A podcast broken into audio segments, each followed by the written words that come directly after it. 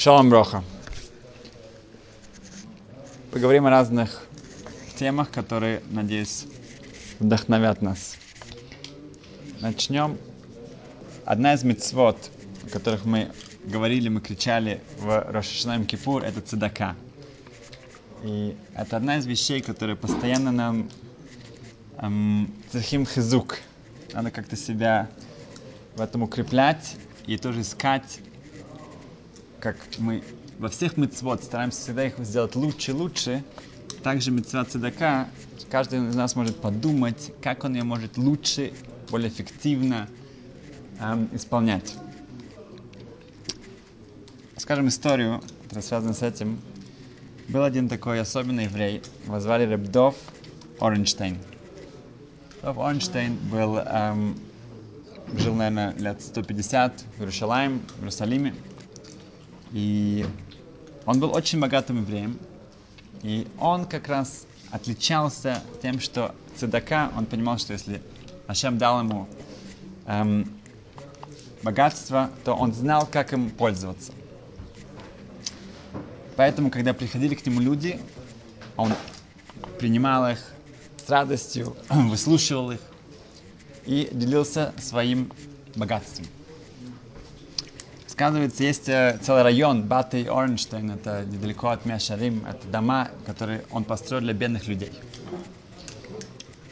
В один раз был один Талмит Хахам, один мудрец Торы, и ему нужно было, он выдавать свою дочь замуж, и он обещал, что он будет участвовать в большинстве свадьбы далее. И, к сожалению, у него не было никаких средств. А, время уже продвигалось, и ему посоветовали обратиться к Рабдой. И действительно он отправился, он пришел в этот красивый-красивый дом, там, там такие красивые э, ворота. И Рабдой Панштейн принял его с улыбкой. Он э, сказал, что с радостью ему поможет. Он выслушал всю его историю. Он сказал, что я готов оплатить всю свадьбу. С одним условием, чтобы вы пригласили меня на свадьбу. Это тоже показывает, с каким, эм, эм, как он, с умом он делал это. Он, он хотел дать возможность человеку как-то, как будто бы он ему что-то отдал обратно. Да? А, иногда мне рассказывали недавно, что человек тоже он эм, выдает замуж эм, эм, своих детей, и ему помогают, но это помогает как такие, как эм, под, эм, кстати, под, э, подачи такие, да. И это очень, это очень тяжело, это, это тяжело это принять.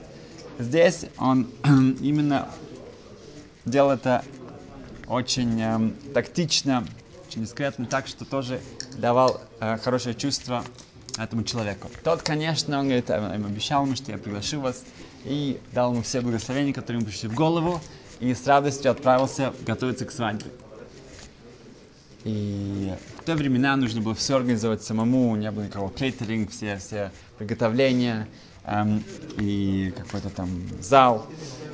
И как это не эм, странно, но этот отец, он забывает пригласить Эвдон Ойнштейн на свадьбу.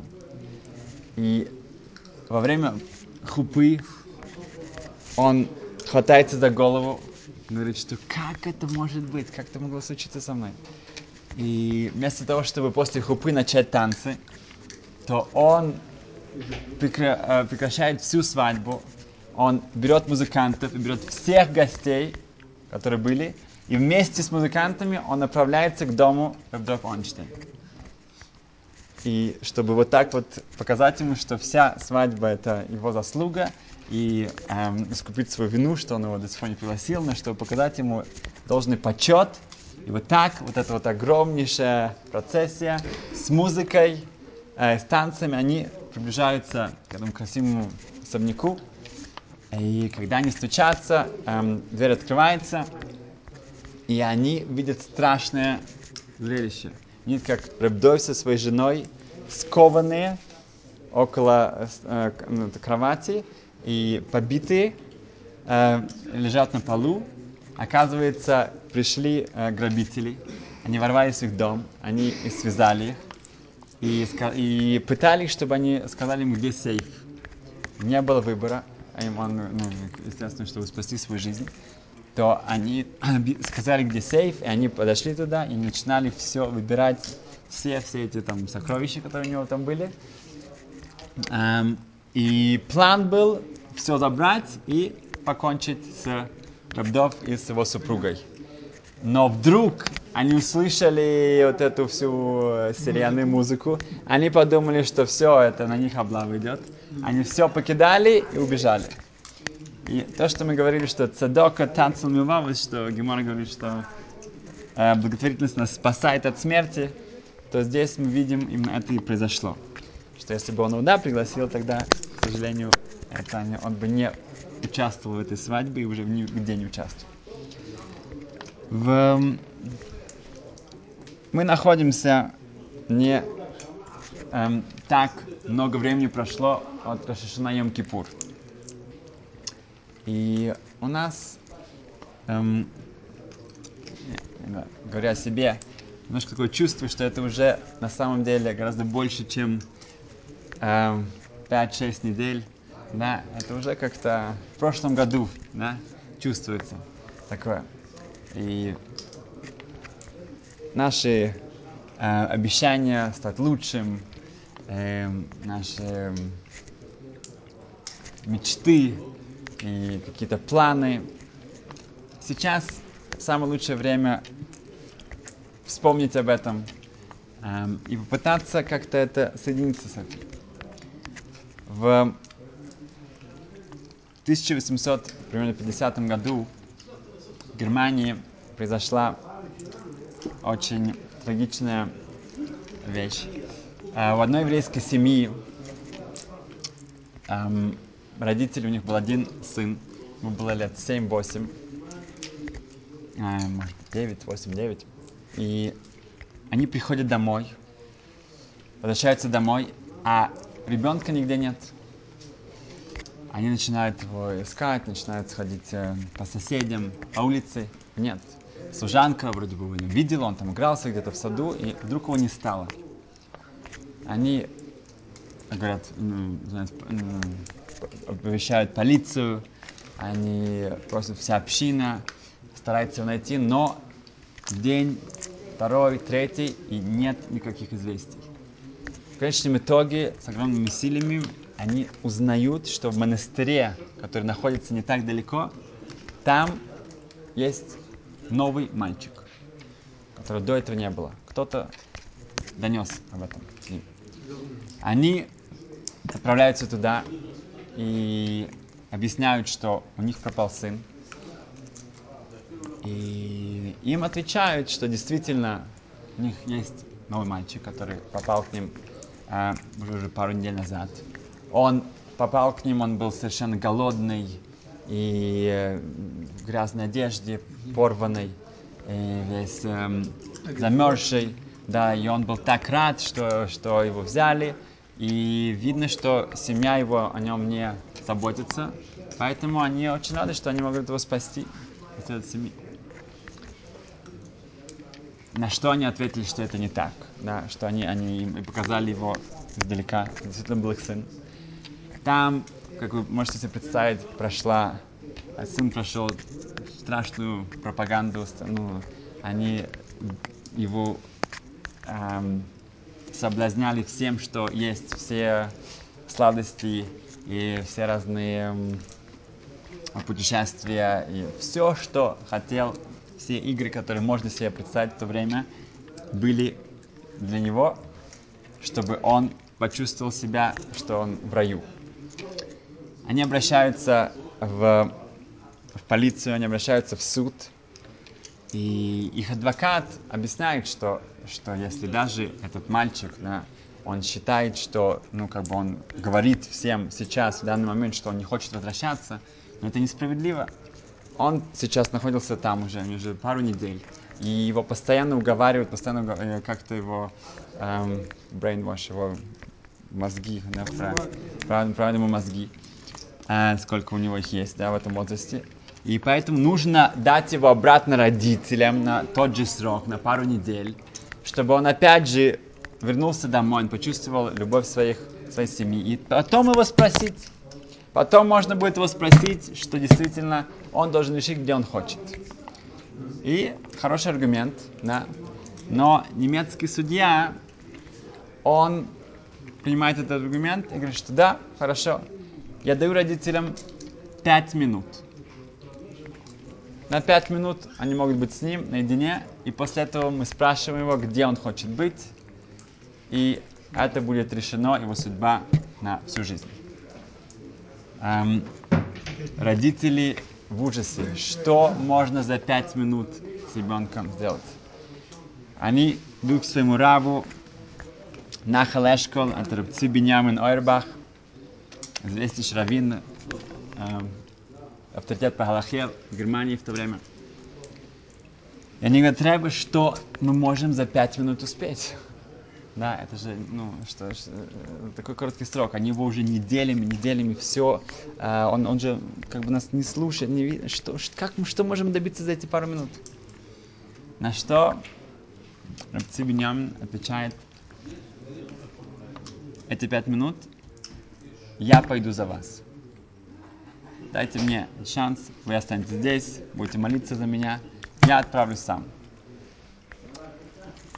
Ревойрбах, Нахал Эшкал, он назначенный день отправляется в монастырь, надевает свою одежду, которую он э, одевает только в Йом-Кипур.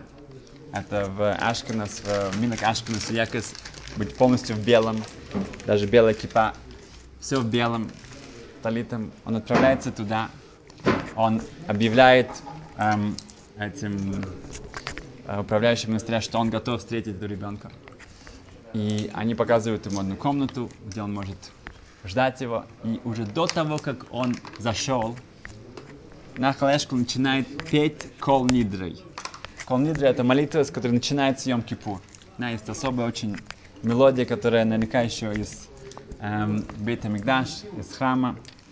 Э, эта мелодия, это три раза Кол Нидр говорится Хазану и всей общиной, и каждый раз все громче и громче. И он начинает петь эту эм, мелодию и говорит эти слова. И мальчик, когда он приближается туда, он уже слышит эту мелодию, эту знакомую мелодию, которая напоминает ему, как его э, папа брал его в синагогу на, на праздники, на Йом-Кипур.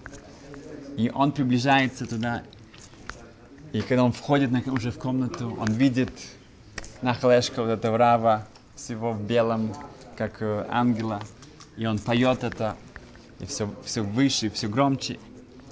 И когда он заканчивает, то вот этот свет, это, это, это кедуша, святость, она эм, пронзевает, про, проходит, заходит в его сердце. Он поворачивается к этому мальчику, и ты, он спрашивает, ты хочешь быть евреем или гоем? Ты хочешь только этот мир, или ты хочешь тоже следующий? Что ты хочешь? Этот маленький мальчик, он сразу же отвечает, я хочу быть евреем. Он берет его за руку, он проходит через весь монастырь, и все э, его невозможно остановить, и он возвращается домой. И то же самое с нами. Нам надо постараться как-то вернуться к этому и эм, этот свет, который мы получили в Рошан Ям Кипур, эм, не забывать о нем, не чувствовать, что это, это вот рутина, полностью вернулись к этому.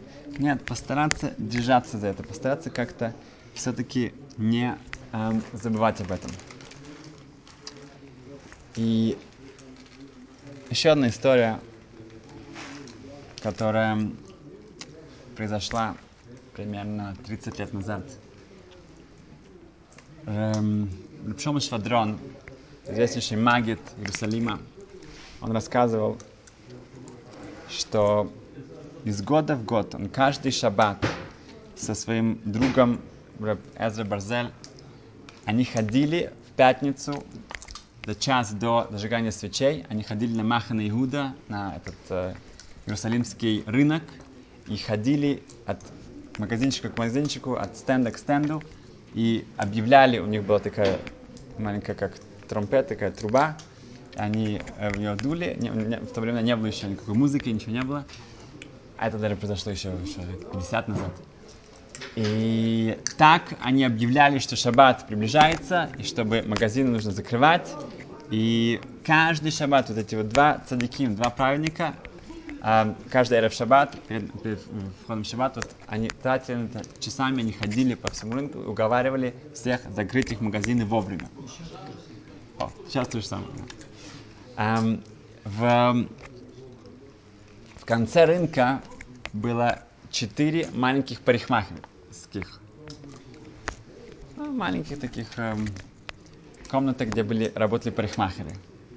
И каждый раз, когда они приходили к первому, второму, третьему, они эм, действительно эм, объявляли им, что шаббат уже скоро, и хотя это самый эм, выгодный день, да, это люди особенно хотят подстричься перед шаббатом, перед выходными, то каждый из них мгновенно останавливался, заканчивал свою работу и закрывал свой магазин. Но четвертый, он был совсем такой э, твердый орешек. Он э, про- с улыбкой, да, и с таким, ну, немножко издевательски, он вы- выслушивал их и говорил, да-да, да-да, я знаю, что шаббат приходит, но у меня он начинается, когда я заканчиваю с последним клиентом, тогда у меня шаббат начинается. Они объясняли ему, что нет, шаббат это универсально. Да, Ашем создал мир, и он сказал, когда будет шаббат, поэтому шаббат для всех начинается одинаково. И он выслушал их, он говорит, нет, ну, вы, конечно, многоуважаемые раввины, вы делаете свою работу, а я буду делать свою работу. И так он продолжал это делать. Кроме этого, там происходила еще страшная вещь. Он брил, эм, брил людей ножом, да, опасной бритвой. Э, это нарушает пять запретов каждый раз. Что насколько они просили его э, это не делать и изменить это, но это все выслушивалось, но ничего не происходило. И так каждую неделю они приходили, трое, парикмахер- три парикмахерские закрывались, а четвертая продолжала, продолжала дальше. В один Эрев Шаббат, в одну пятницу, в нем они пришли, и они видят, что действительно, опять же, первый, второй, третий парикмахерская закрывается, а четвертая парикмахерская уже закрыта. Они повернулись к, эм, к, с, э, к этим коллегам эм, его, другим парикмахерам, спросили, а что произошло? А, Это же самый выгодный день, он, он всегда тут открыт, что, что- почему сегодня это закрыт магазин? Говорят, да, действительно, на этой неделе он, э, у него было много народу, он, он работал, у него э, заболела грудь, и он продолжал все еще свою работу, и в один момент он просто упал, приехала скорая, забрали, и он сейчас в, реанима- в реанимации эм, в больнице Бикур Халим. Что делают Рабшам Швадрон и Раб? Они говорят, мы пойдем его навестить. Они узнают точно, где его палата, поднимаются к нему, входят. Он весь в эм, аппарату, в разных эм, проводах, э, выглядит ужасно. И когда он понимает, кто пришел, ему, с одной стороны, приятно, с другой стороны, очень стыдно, что он понимает, что насколько он вообще, ну, сколько провокаций, сколько он не слушал этих уважаемых раввинов. И тут Рабшалом Рабеза обращаются к нему со следующим предложением. Что смотри, мы сделаем с тобой сделку. Сделка.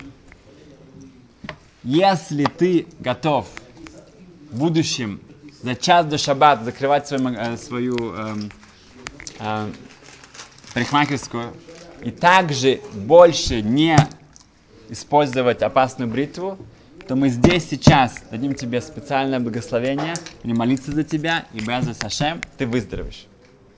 Такую сделку. Он кивает головой, протягивает свою э, руку, трясется, они пожимают ему, они там же на месте говорят специальную молитву, Мишаберах, Рапшалан Шадрон, он коин, он говорит Биркас Коиним для него специально, и Борух Хашем, как это вообще чудо совершается, через несколько недель он возвращается, и он полностью все силы свои начинает работать. Приходит пятница, он за час до шаббата закрывает магазин и идет домой, готовится к шаббату. И так, каждый раз, когда они приходят, он уже закрыл свой магазин, он больше не пользуется опасной бритвой, он соблюдает шаббат, как они договорились, держит свое слово. Проходит больше, чем полгода. И один эрев шаббат они приходят, уже очень поздно. Все парикмахерские закрыты, но четвертая парикмахерская, вот его, она открыта. Она полна людей, музыка играет там, и эм, огромная очередь у него. Он стоит и делает свою работу. Когда он видит их с их выражением лица, с таким удивлением, таким шоком, что произошло, он, говорит, он говорит, что все, мы же сделали сделку, мы же договорились, мы, мы, ты, ты, вспомни, как, как ты, ты же почти умер. Говорит, да, но что-то произошло, теперь я возвращаюсь к, ну, я пока, пока я не закончил с последним клиентом, шаббат для меня еще не начинается. Как это может быть? И он говорит им следующее. Что на, прошлой, на этой неделе у него было Йорцайт, у него была Аскара, день смерти его отца. Поэтому он хотел помолиться эм, меняне, быть, э, сказать кадыш, как следует, память своем отце. Мы сказали, вот, Зихран Мойши, там есть такое место, там штибл, там постоянно есть много менян каждые пять минут. Пусть он направляется туда. Он пришел в 12 часов, за полчаса до меня, еще до этого, сказал карбонот, сказал жертвоприношение, патахляу, все, что как э, принято у Сфарадим. И когда пришло время молитвы, пришли люди, набрался полный синагог, и когда началась молитва, вошли два человека с большими бородами и так далее, и сели прямо там за столом синагоги. Один вытащил сумку, наполненную долларами, другой наполненную лирами. Они начинают вот так их там считать, и обвинивать, и считать, обвинивать. Полный голос прямо во время молитвы. Он говорит, я не мог это поверить. Это же, это же не какие-то нерелигиозные люди, это настоящие религиозные люди. Они прямо в синагоге во время молитвы сидят, и такое происходит. И я не мог, конце, я не мог молиться нормально. Я им говорю, пш, пш, пш. Они, они мне говорят, пш, пш, что я им мешаю. И так вся молитва была для меня невозможна. Я закончил молитву, я подошел к ним и сказал, как вы можете такое делать? Здесь синагоги. И он мне говорит, что да, здесь хорошо, здесь как раз под Канфешхина, под небесным небом. Да, тут хорошее место, никто не мешает. Я им показал на объявление, прямо над их головами висит огромное объявление. Сказано, что не запрещено говорить во время молитвы. И там сказано, это, это из Шулханорух, это приводится эм, Аллаха, это закон. На что они мне сказали, это Азофати, оставь меня в покое, оставь, оставь нас, оставь нас, не, не мешай. Тогда я отправился домой, и я решил, что если я, который далек достаточно от всего, но я пожертвовал своими э, как бы заработком и всем, потому что есть закон Шуханарух. Я вижу этих людей, которые выглядят как религиозные люди, они не соблюдают то, что говорится в Шуханарух. Зачем мне это делать? Так что я вам скажу, что они сказали мне. Та азофоти. Оставьте меня в покое. Как они мне сказали, оставьте меня в покое, так же оставьте меня в покое. И вот эти люди, эти два человека, когда они попадут на небеса, то им скажут, что они эм, не соблюдали шаббат. Они брили людей бритвой опасной. Когда они скажут, что а, какая бритва, какая, какая парикмахерская, они вообще никогда никого не брили, никогда никого не, не стригли, то им скажут, нет, нет, нет, вы помните, что вы сидели в синагоге, мешали и меняли деньги там, на что они скажут, что «А, да, ну и что, мы, мы раскаялись об этом, мы сделали чего? Мы закончили, и наоборот, мы, там, там была у нас большая выгодная сделка, и мы дали еще там 100 долларов для этой синагоги. Так что мы все, все было хорошо. Да, но это было только насчет вот этого поступка. Но все, что вышло из этого поступка, вы каждый шаббат эм, стригли волосы и в шаббат, и это делалось бритвой. И так продолжалось годами из-за вас. Есть вещи, которые мы можем исправить, которые связаны с нами. Но вещи, которые связаны, которые происходят из-за нас, не происходят с другими людьми, там, к сожалению, не всегда у нас будет возможность это как-то исправить.